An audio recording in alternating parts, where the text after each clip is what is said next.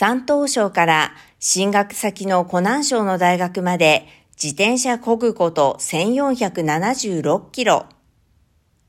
9月から湖南省調査市にある中国人民解放軍国防科技大学に進学する山東省在住の新入生孫さんは、このほど山東省から湖南省まで自転車を1476.4キロ漕いで大学に向かった。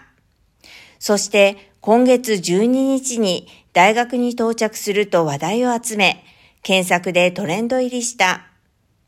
中高一貫校の山東省実験中学を卒業した孫さんは、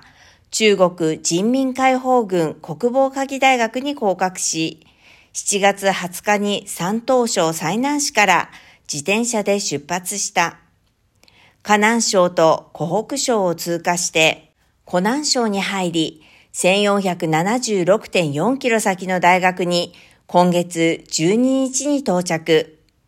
孫さんはこうした鍛錬を積むことでより良い軍人になることができると思うと充実感を漂わせている。そんな孫さんにネットユーザーからは、新学期が始まる前から一足先に軍事訓練を始めちゃってるといったコメントが寄せられた。